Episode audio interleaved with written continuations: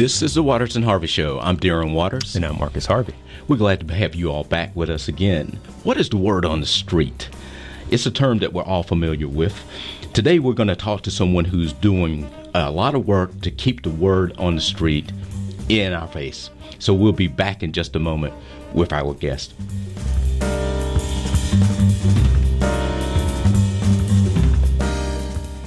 Again, this is the Waters and Harvey Show. I'm Darren Waters. And as always, I'm glad to be back here with you all in the audience again. Glad to have you all join us. And I'm always glad to be here and in the studio, riding along with my brother, Dr. Marcus Harvey. Marcus, how is it going? Thrilled to be here. How are you? I'm doing well. What is the word on the street, brother? You've heard this term. mm-hmm. What do you think about when you hear the term word on the street? Yeah, the first thing that comes to mind for me is the idea of the street. I'm using air quotes here for those who can't see the street um, as a space really where um, where conversations, discourses can be staged that uh, otherwise would not be had mm-hmm. um, among those in power. Right. So uh, for me, this idea of the word on the street becomes a very important um, space um, for critical dialogue, for creativity, uh, for social engagement, cultural right. engagement. Right. Because you and I were talking about sometimes the word on the street is very different from what we hear. Hmm. in corridors of power. Mm. And it suggests to me the need to be in touch with people where they are, to, to, develop that cultural understanding, which is so important. And so we're so glad to be having this conversation today to talk about this and to talk about this term. And the person that we've kind of brought in to join us on this conversation for this show is Miss Tamiko Ambrose Murray.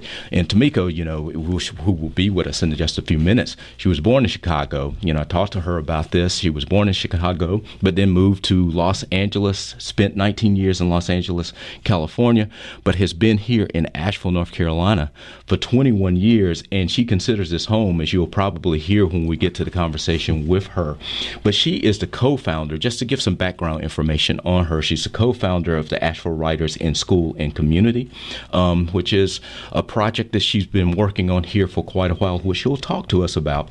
And this organization that she helped to co found is one of the first recipients of the Isaac Coleman Community Innovation and Investment Investment grants, which was just um, just created, I think, just this past year. Yeah, very important grant. Um, and uh, uh, this fund was named in honor of the late Isaac Coleman, who was a community leader, um, advocate, civil rights activist, That's very right. important figure in someone that you and I knew very well. Yeah, the late right. Isaac Coleman. Mm-hmm. Um, also, uh, this was created by the Buncombe County Commission in February of this year. So, a very, very important uh, fund uh, within our community. Right. We're going to take a quick break, and Darren and I will be back to discuss uh, with Mrs. Murray her work in the community. That's right.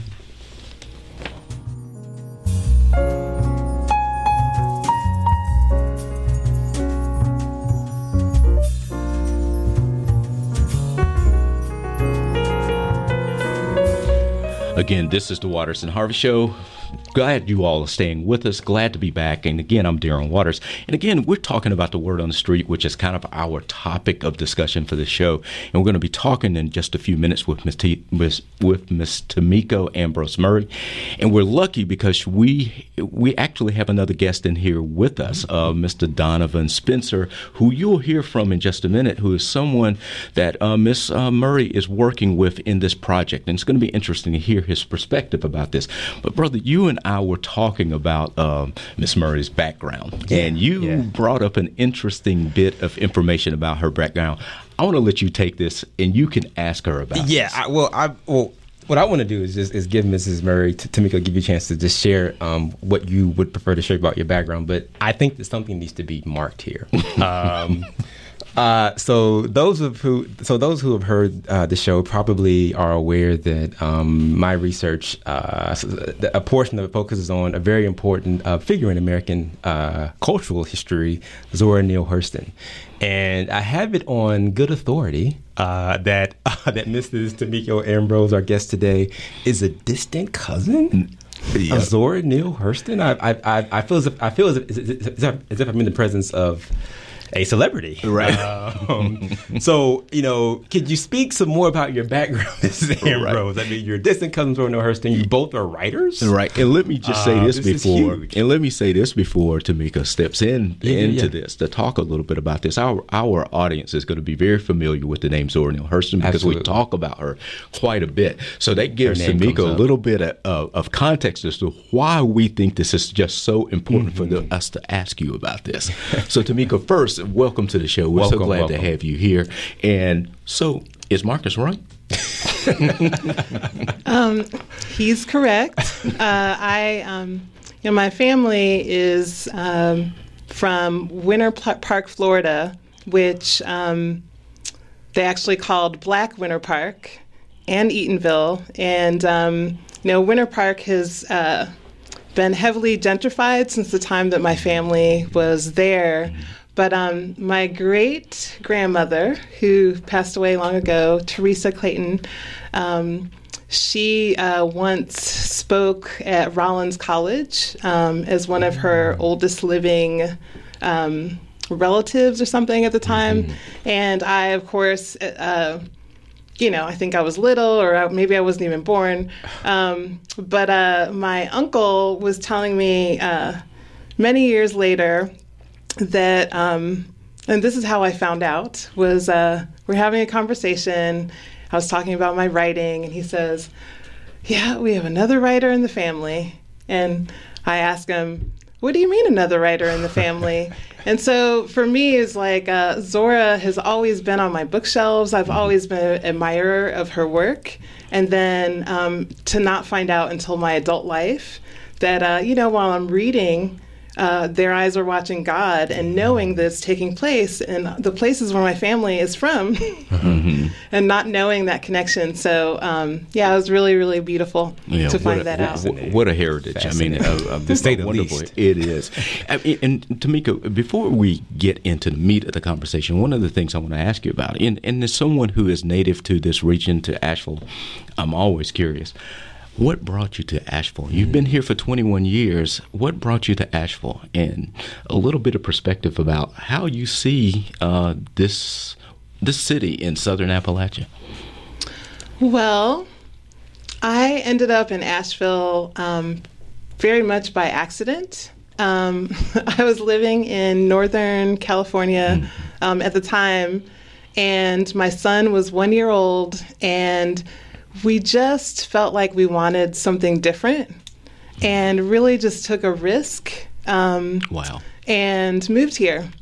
And uh, and I had since found out that um, I have many relatives that I haven't met in North Carolina, and so I actually consider myself a granddaughter of the Great Migration. Mm-hmm. Um, that I have somehow just returned home um, to the south, um, and I feel very, very much southern.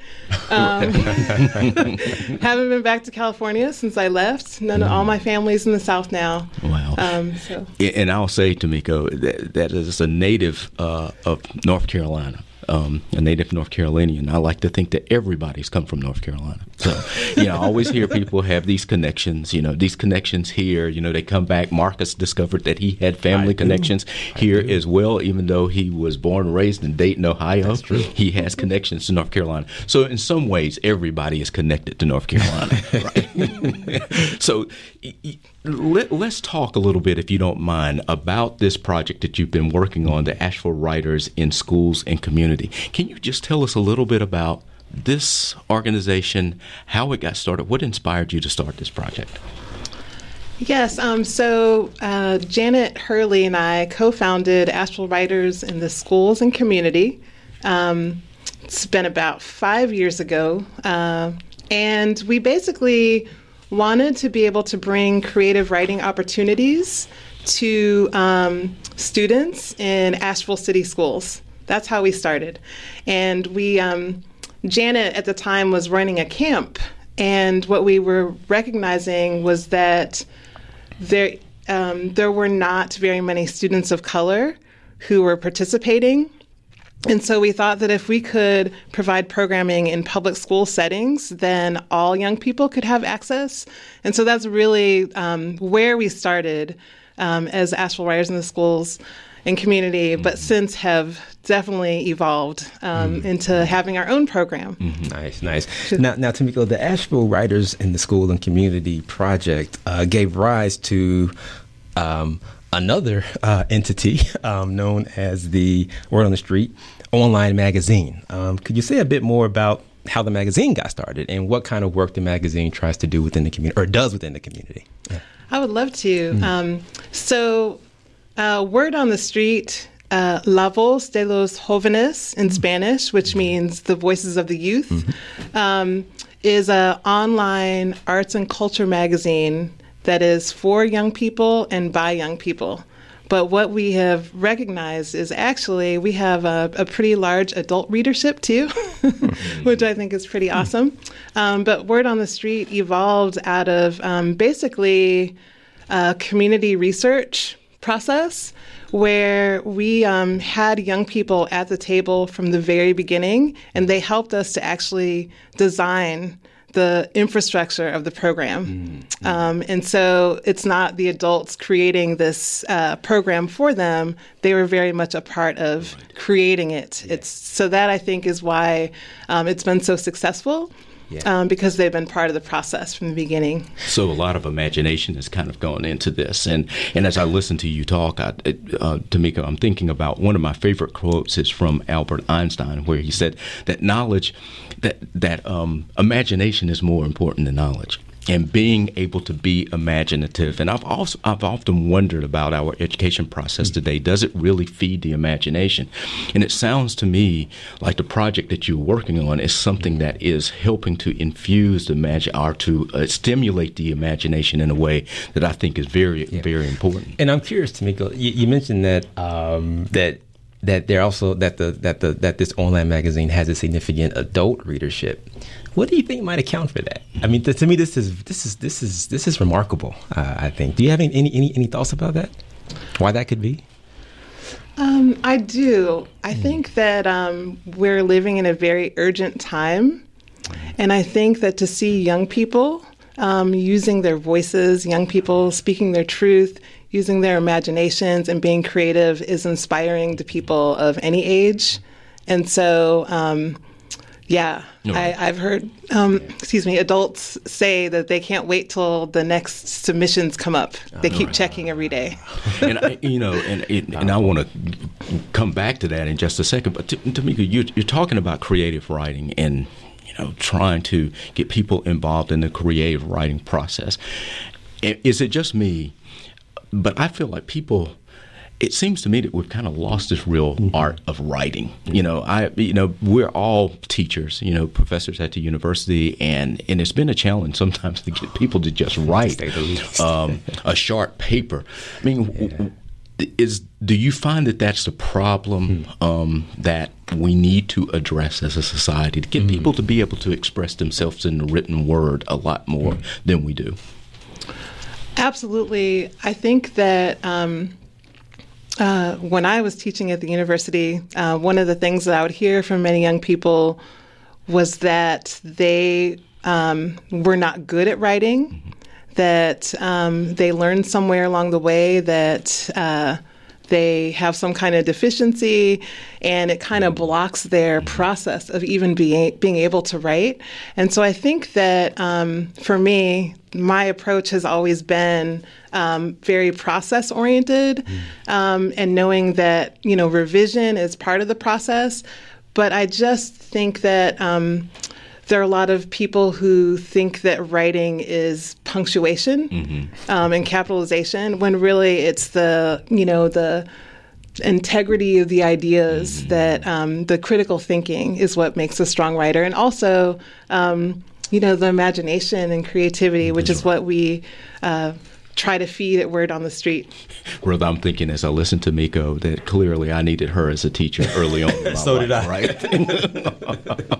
because I have found it to be a challenge too. And and Tamika, you know, as we kind of talk about the writing process here for just a few minutes, because I'm curious to find out how this this program is impacting the the students who are participating in it. But um, I had a conversation with a, a brilliant writer who was one of my mentors, uh, an Irish scholar, Conor Cruise O'Brien was his name, and I used to watch him write. And he's passed away now, but I used to watch him write. I had the opportunity to travel with him one time, and he would get up every morning and write a column and it seemed to be so effortless that he would write this column. And I was reading one of his books one time, and I told him the book is so brilliantly and well written. And he said to me, "Well, Darren, you you make it sound like it came out that way mm. it, the very first time I, I, I, wrote it."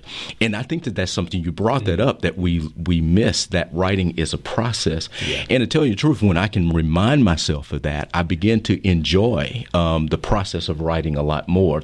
It's it's interesting to watch it kind kind of go through these stages and and be kind of molded into something that that you can be uh, very proud yeah, of. Yeah, and building on that, something that really helped change my relationship to writing. Um, you know, when I became a scholar, was really this was really hearing this idea and understanding it practically. Uh, that writing is really a public exercise. It's a public corporate endeavor. Even mm-hmm. though you know it, it, may begin sort of individually or subjectively, others are invited to um, to help improve your writing. So that for me sort of took some of the some of the pressure off of feeling I have to produce this perfect manuscript. So, right. so um, so clearly this conversation is, is helping me as, as we, me too. As we work on on additional writing projects. But but again, looking at the word on the yeah. street, the magazine, you know, and who is participating in the magazine. You have students. You know, you're in the mm-hmm. schools. So I we have Donovan uh, Spencer here, who is one of the students who is participating in this. Welcome to the show, Donovan. Welcome, We're glad Donovan. to have you here. Um, glad to be here. So you can give us kind of firsthand uh, knowledge are, uh, about what this experience has been like. So how did you come to get involved in this project, if you don't mind? Well, um, I was working on a documentary with Mr. Dwayne, mm-hmm. and we took it to the county commissioners because we wanted funding and we really we really wanted change. And so we took it to the county commissioners. We talked about what we did, what we did throughout the community, and how we've evolved from all these years prior to mm-hmm. right now. And so um, I feel like there was really they was were really touched, and so that's why we got the funding. The funding was for five hundred thousand dollars annually, right. and that that just it was really important to us, and I, I, feel like it was important to me. And because of that, I wanted to uh, join Word on the Street. Right, right. And so, um, I I think at least about a week or two later, I, I joined Word on the Street. Okay. Well, let me ask you this because I hear you you brought up Dwayne Barton. You're mm-hmm. talking about Dwayne Barton, who is a community activist in Burton Street community, which is one, in one of the communities here in the Asheville area, in the West Asheville area. Is that your um, your home community? Here in Asheville? No, I'm not from Asheville. I'm from okay. Charleston, South Carolina. Oh, okay, okay. So another another transplant. There's so many transplants here in a city, but you're in the Burton Street community now. I work in the Burton Street community, okay. but I don't. I stay by uh, Mission Hospital. Okay, and I work in the uh, the recreation center South Side. Okay. Well, I know that the Burton Street community has a very deep and, and very rich history here. Um, we, the founder of that community was Mr. E.W. Pearson, who mm. we have know a lot of information about him. And Dwayne has been doing very por- important work out there. I have some connections with the Burton Street community as well because my that's the community that my grandparents were from. My mother uh, was uh, raised in that community. So I, I'd like to just tell you, as someone who has a connection to that community, that I appreciate the work that you all have been doing to kind of generate interest in that community. Now, can you tell us a little bit about this documentary film project you worked on? What was what was it all about? So basically, we wanted to um, get people to acknowledge the gap, the gap in poverty, and also like the gap between whites, blacks, and Latinos, not just whites and blacks. Mm-hmm. We wanted people to acknowledge the gap and be able to actually change things. And so we wanted the youth to speak up, mm-hmm. basically. So, what were some of the things that you included in the documentary, um, if you can tell us?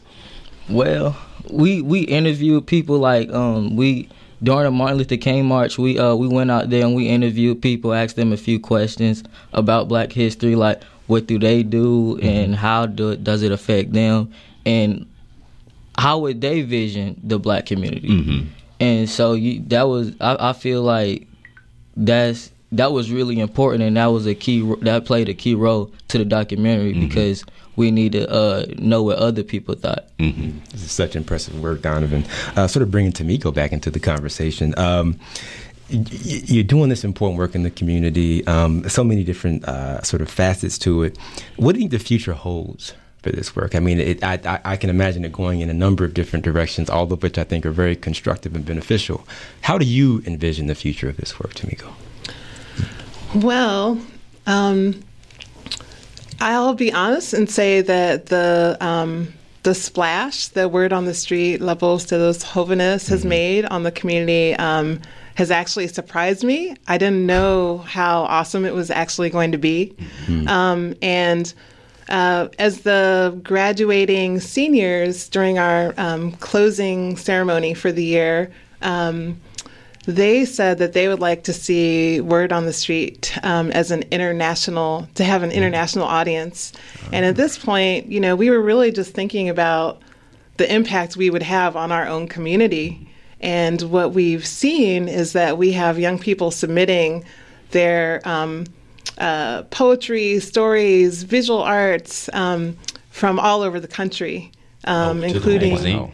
Wow. Yeah, including um, a, a, reservation um, somewhere in the Midwest, New Orleans, California, um, and so I um, I would like to see more young people in this community contributing their work and being nurtured as young artists, hmm. um, and I would like to see, yeah, a global audience. I um, participating in this. So, well, I yes. hope I hope that this conversation is helping to participate to so what you know, um, to well, at least facilitate what it is that you're envisioning for the future. Now, to be Tomiko, as a writer, and I want to ask you this question. I was again, you know, born and raised here in Asheville, North Carolina.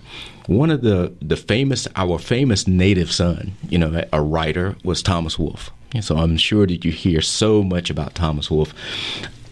I've always in my mind imagined who who is the minority equivalent of uh, Thomas Wolfe. And that may it may be something that develops in the in the in the future as a writer, someone who is contributing to uh, the um, to giving voice to the unique experience of minorities in this particular region of the state of North Carolina, in this region of the country.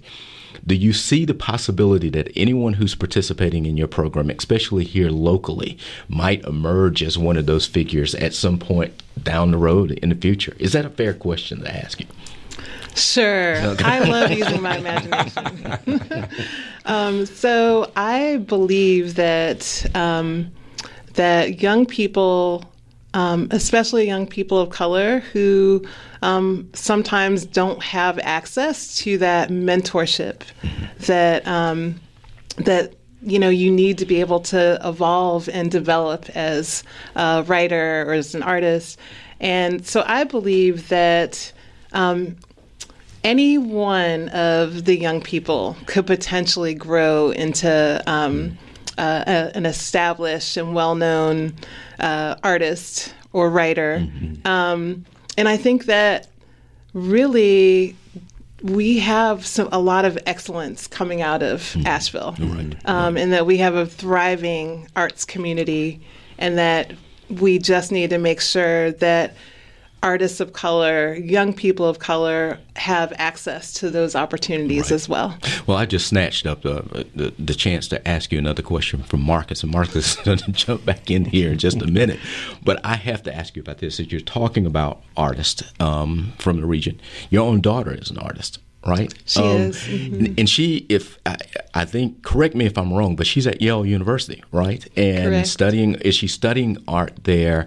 L- let me ask you about her work mm-hmm. is do you see into you you'll have to tell our, our audience her name um, but is she expressing the uniqueness of the experience of this region in her work um, how is that kind of coming through in the work that she's doing uh, absolutely. Um, so my daughter's name is Liana Ambrose Murray, and she is a student at Yale uh, studying African American Studies uh, is her major with a concentration in art.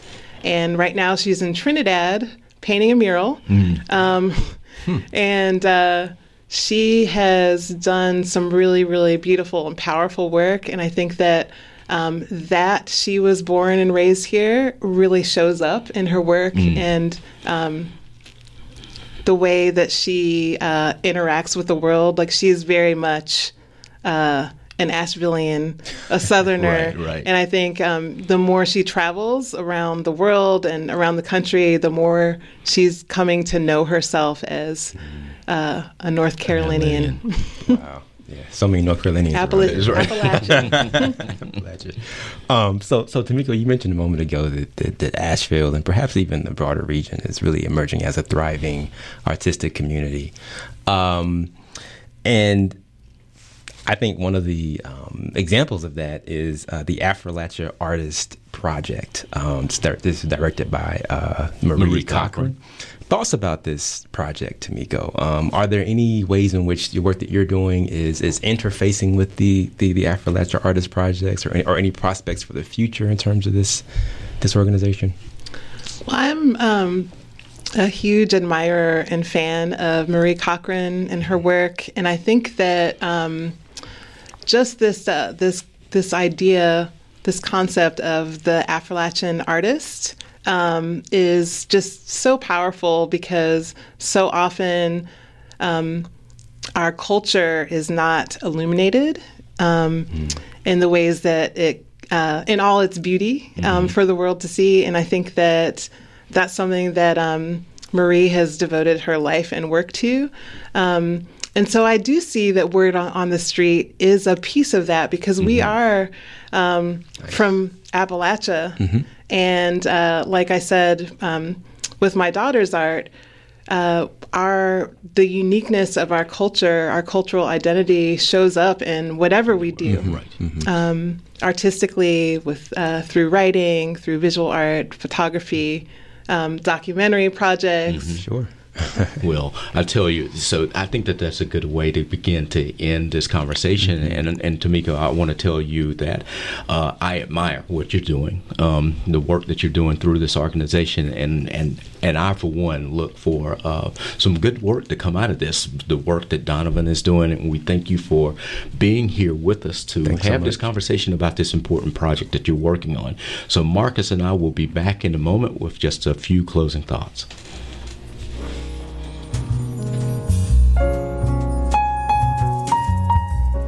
Again, this is the Waters and Harvey Show. Thank you all for listening to this conversation with Tamiko Ambrose Murray and with Donovan Spencer, talking about the Word on Street project and getting involved with the schools and bringing writing to students where they are and getting them introduced to that. Marcus, this was a great conversation. And and for me, really, what stands out is that the work that Tamiko and others are doing uh, is really, I, I sort of conceive of it as really establishing serious institutions that are that are targeted towards.